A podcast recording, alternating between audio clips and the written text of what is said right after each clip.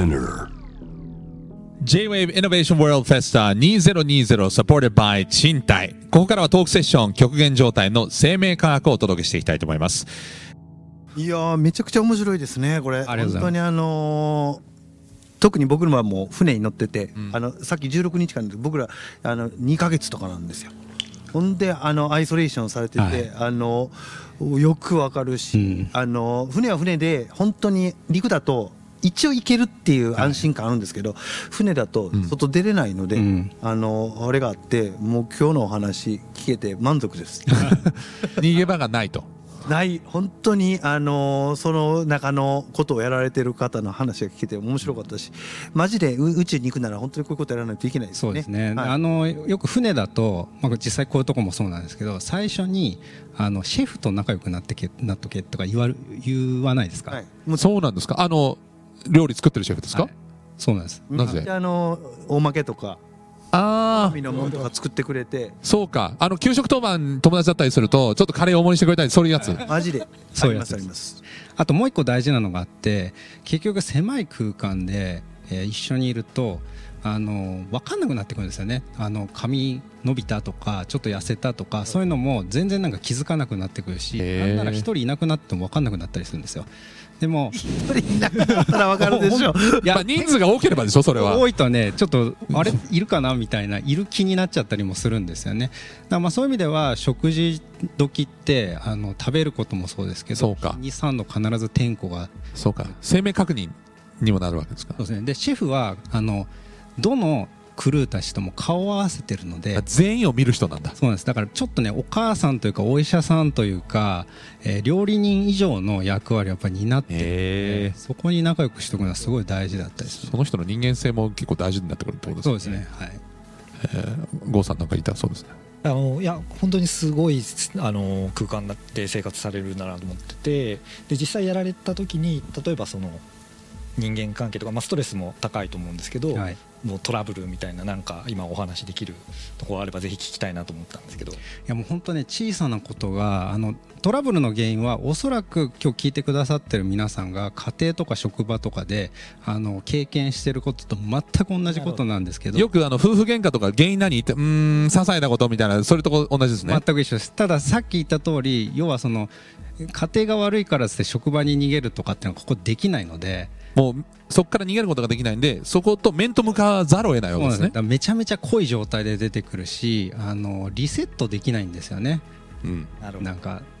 家族の顔見てなんか職場のあれをリセットするとかっていうのはないので結構引きずる。あ。でそそれがさっきも言った通りお2人だけじゃなくてその雰囲気って絶対周りにも分かってきちゃってでだんだんだんだんチーム全体が悪くなってくる時に、まあ、ちょっとイケイケの隊長とかだと「おいもう」みたいなあの「もっと丸ちゃんとやれよ」みたいなことをなんかこう出れば出るほどなんか余計ややこしくしちゃったりとか、なんかまあいろんなことがそういったことが起きるんですよね。さっきの火星シミュレーションのは海外の方も含めて、はい、そうです。あの僕以外みんな別の国の人で、はい、そういうの中に入った時のその日本人のないわゆる空気読むみたいな特性というか、はい。文化というかってどう生き生きるのかむしろマイナスなのかっていうのは、人によってはわきまあ、確かにあの、まあ、日本人でも個々に差があると思うんですけどあの分かりすぎて背負っちゃうケースとかっていうのにもなりかねないんですね。ただ一個僕がすごくいいなと思ったのは、まあ、ちょっとこれサッシャさんのところにもお伺いしたいんですけど、はい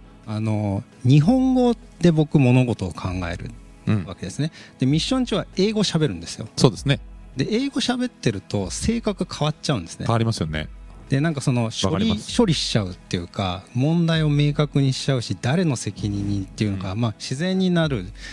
日本語にしとくとで考えると結構曖昧にできるから問題をなんかこう柔らかく捉えられるっていうことがあってなんとなくそっちの方がこうなんですかねあんまり波風を立ってないで済む方法を思いつきやすいのかなっていう感じ。あーまあ直接な的な表現になりやすいですからね英語だとね。ね。はい。それはもう言葉は文化。うん文化の写し鏡なんでどうしても僕も喋る言葉にだいぶ性格変わりますけどうん。あのそうだからでもそれは難しいですね。英語で喋ってるのに日本語で考えなきゃいけないとかあって、あのまあ今の話を聞いてるともうこの半年ぐらいまあ、いろんな方いらっしゃると思うんですけど、やっぱり自宅待機になって、えーリモートワークしてるとか、えーそこでよくね、あの、コロナ離婚なんて話もありましたけど、あの、我が家も子供がやたらに気使うようになりましたけど、えー あの、夫婦でこう、ピリピリすると、子供が気使って子供が大人になって、一番子供がしっかりしてるみたいなのもあったりしますけど、あの、なんか今の、こう、僕らの生活がこの半年ぐらい、ね、えー、ゆうすけさんのせいしてきた研究に近づいた感があると思うんですけど、ある意味。なんか、こう、今学んだところからの話いろいろおっしゃっていただいたんですけど、これから待ち構えてることってなんか想像できますか？これからもあの少し良くなってきてるって言い方もおかしいんですけど僕はあのよくこう閉鎖空間とか今回のコロナみたいなのを、まあ、思春期と一緒ですよって話をしてるんです。中二病ですか？まあそうですね。え なんかあの思春期って、まあ、何かというと、まあ、いわゆる思春期って体がこう変化してくるじゃないですか、で自分っていう入れ物がなんかちょっと不安定になってくると人間ってやっぱこう攻撃的になったりとか不安になっちゃったりするんですよね、うん。それぐらい入れ入れ物と中身のバランスってすごい大事なんですはい。でも今は要するに家という空間その街を歩くという空間の生活空間の入れ物がなんかおおかしなことになっちゃってるわけですね。だ今まで別に、あのーインサレーションで住んでた家が急にアイソレーションの家に感じたりしちゃってるわけですよそういうふうになって。そうですね。でそうするとなんか一番近しい人にこう当たっちゃったりとかその異物感を感じちゃったりとかっていうのがまあああるんですけどまあそういう意味ではまあもし思春期と一緒だったらまあ過ぎ去ればあれも何かの学びの一つだったよねっていう風になると思うんですけど少しずつまあ今少し良くも悪くもなれるというかあの過敏な状態は少し過ぎてきたと思うので、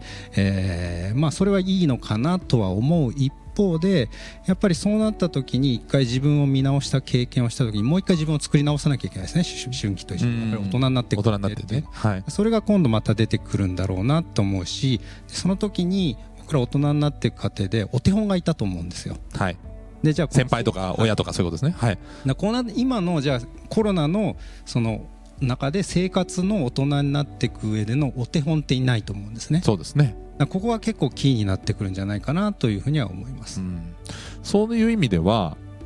高井さんはずっと微生物、え、ウイルスって微生物なんですか？生き物まああの微生物という言葉の中にはウイルス入りますけどはい。あの基本的には生物ではないです生き物ではないですよね。はいだけどまあそういったものとずっと対峙してきて、コロナっていうのは我々は、まあ人間ってもうコロナに限らないですよね。こよくわかんない、さっきの話じゃないですけど、わかんないものはドクロマークで怖いと思うから、怖いと思って不安になる。高井さんから見ると、ずっとそういう、あの、まあ見えないぐらいの生き物と対峙してると、今の状況って怖いんですか？いや別にそれほどあのもちろん自分がなったらあのうえーってなりますけど、はい。あの客観視をできる状態においてはまああり得ることなので別にそれほど僕自身はですよはい。あの怖いとは思ったことはないし、まあ、今回の新型コロナもすぐに大体どういうあの病原体ではい。どういう症状かっていうこれがもう過去とは違ってうん。もう世界中の血がはい。集合してどういうウイルスでどういう症状でどうすればどうなるっていうのがもう日々更新されていくこの時代だからこそあの分からない恐怖心っていうのはまあ我々科学者だから全ての情報に大体アクセスできるはい。はい。とという意味においてはすごい時代が来たんだなとかつてペストとかうん。何が何だか分からない時代はもうこう恐怖で人がパニックになってそうですね。もうまあ、少なくとも一般の人はそこまでわからないにせよ我々は日々こいつがどういう病原体でどういうウイルスでどうなるっていうのが分かってそういう意味ではどうしたらいいっていうのがすぐ出せたわけでうん。ああいう意味においてはそれほどあ恐ろしい、えーっと相手ではなかったような気もします。じゃあ、ゆうすけさんの言い方で言うと、その、要は、思春期があって、先輩がいない思春期だけど、みんな思春期だから、地球上で。全員で乗り越えようみたいな状況だってことですかね。まあそうですね。あとはそのまあどっちにしてもそのコロナのウイルスがどうこうっていうよりもあの元々の自分たちの状態がそれによってただあらわになるだけなんですね。あのドクロマークのあの自分たちの無関心があらわになるだけなんです。怖いと思う人もいれば、余裕でしょうって言って、まあ、それがなんか自衛警察つながったりとか、そういうことにもなるわけですよね。だからまあそういったところをまあ受け止めてですね、まあ、コロナと共存するっていうより結局新しくコロナによって見つけた自分たちとどうあの共存していくかって方が、まあ、むしろ大事で、まあ、そういったことを繰り返していくと、まあ、どんな先ほど、まあ、あの海底にもいろんなウイルスがあるように、まあ、今後どんなウイルスが来るか分かんないわけですよね。そうですね、まあ、そでもウイルスは僕らコントロールできないしどんなのが来るか分からないわけだけれども、うん、自分自身のことは一応コントロールできるわけだから、まあ、今回のことで学んだこの新しい自分おたおたした自分も含めて、うん、あこうなるんだと。でそうすると期待値も下がるんですよね、うん、まあ、訓練っていうのはやっぱり期待値を下げることにあるんですけどだからあの、まあ、ちょっと宇宙の話になっちゃうけどもあの宇宙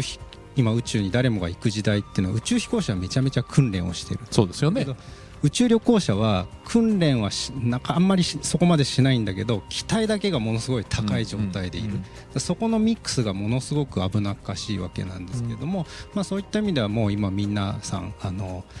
望んではいないくてこうなってしまったわけですけども一応訓練をしたということで、まあ、それをうまくどう生かすかってことかなと思いますいやこっからの話したいですね。今延長できないんですか？時間来ちゃったよ、えー、これ第2弾やりたいですね。もっと話したかったな。高井さんも言いたかったでしょ？もっと。いや面白かったですね。本当に。村上さんの俊介さんの話がもうめちゃくちゃ面白くて、ね、JAXA でもやってるんですよねこれそうですねはい。そうです。とは別にやられてるんですよね、はい、あのあくまで民間でやってます。えー、じゃあちょっと JAXA のやつにはもの言いたいっていうのもあるんじゃないあれ？その両脇から？ゴンさん。ぜひ仲良く第2弾やらやれたら、ね、ナイス締めでございます。ありがとうございます。えー、仲良く終わったので第2弾もじゃあこのメンバーでまたちょっとねユースケさん確か学びながらそこに研究者の知見を加えて我々のこう歩んでいく未来がちょっとぼやけてるものがですねちょっとでも明るくなったらまあ今日もちょっとだけ明るくなったと思うんですけどいいなと思うんでこれ第2弾やりましょう。まあえー、来年はどんな状況になってるというところも気になりますが。ということで時間来ちゃいましたんで極限状態の生命科学そろそろお別れです。改めて、えー、微生物学者ジャムステック海洋研究開発機構高井健さん。JAXA、えー、宇宙科学研究所村上剛さん。そして局地,、えー、局地建築家の、えー、村上祐介さん。お三方どうもありがとうございました。ありがとうございました。はい、ぜひまたやりましょう。やりましょうはい司会はサシャでした。ありがとうございました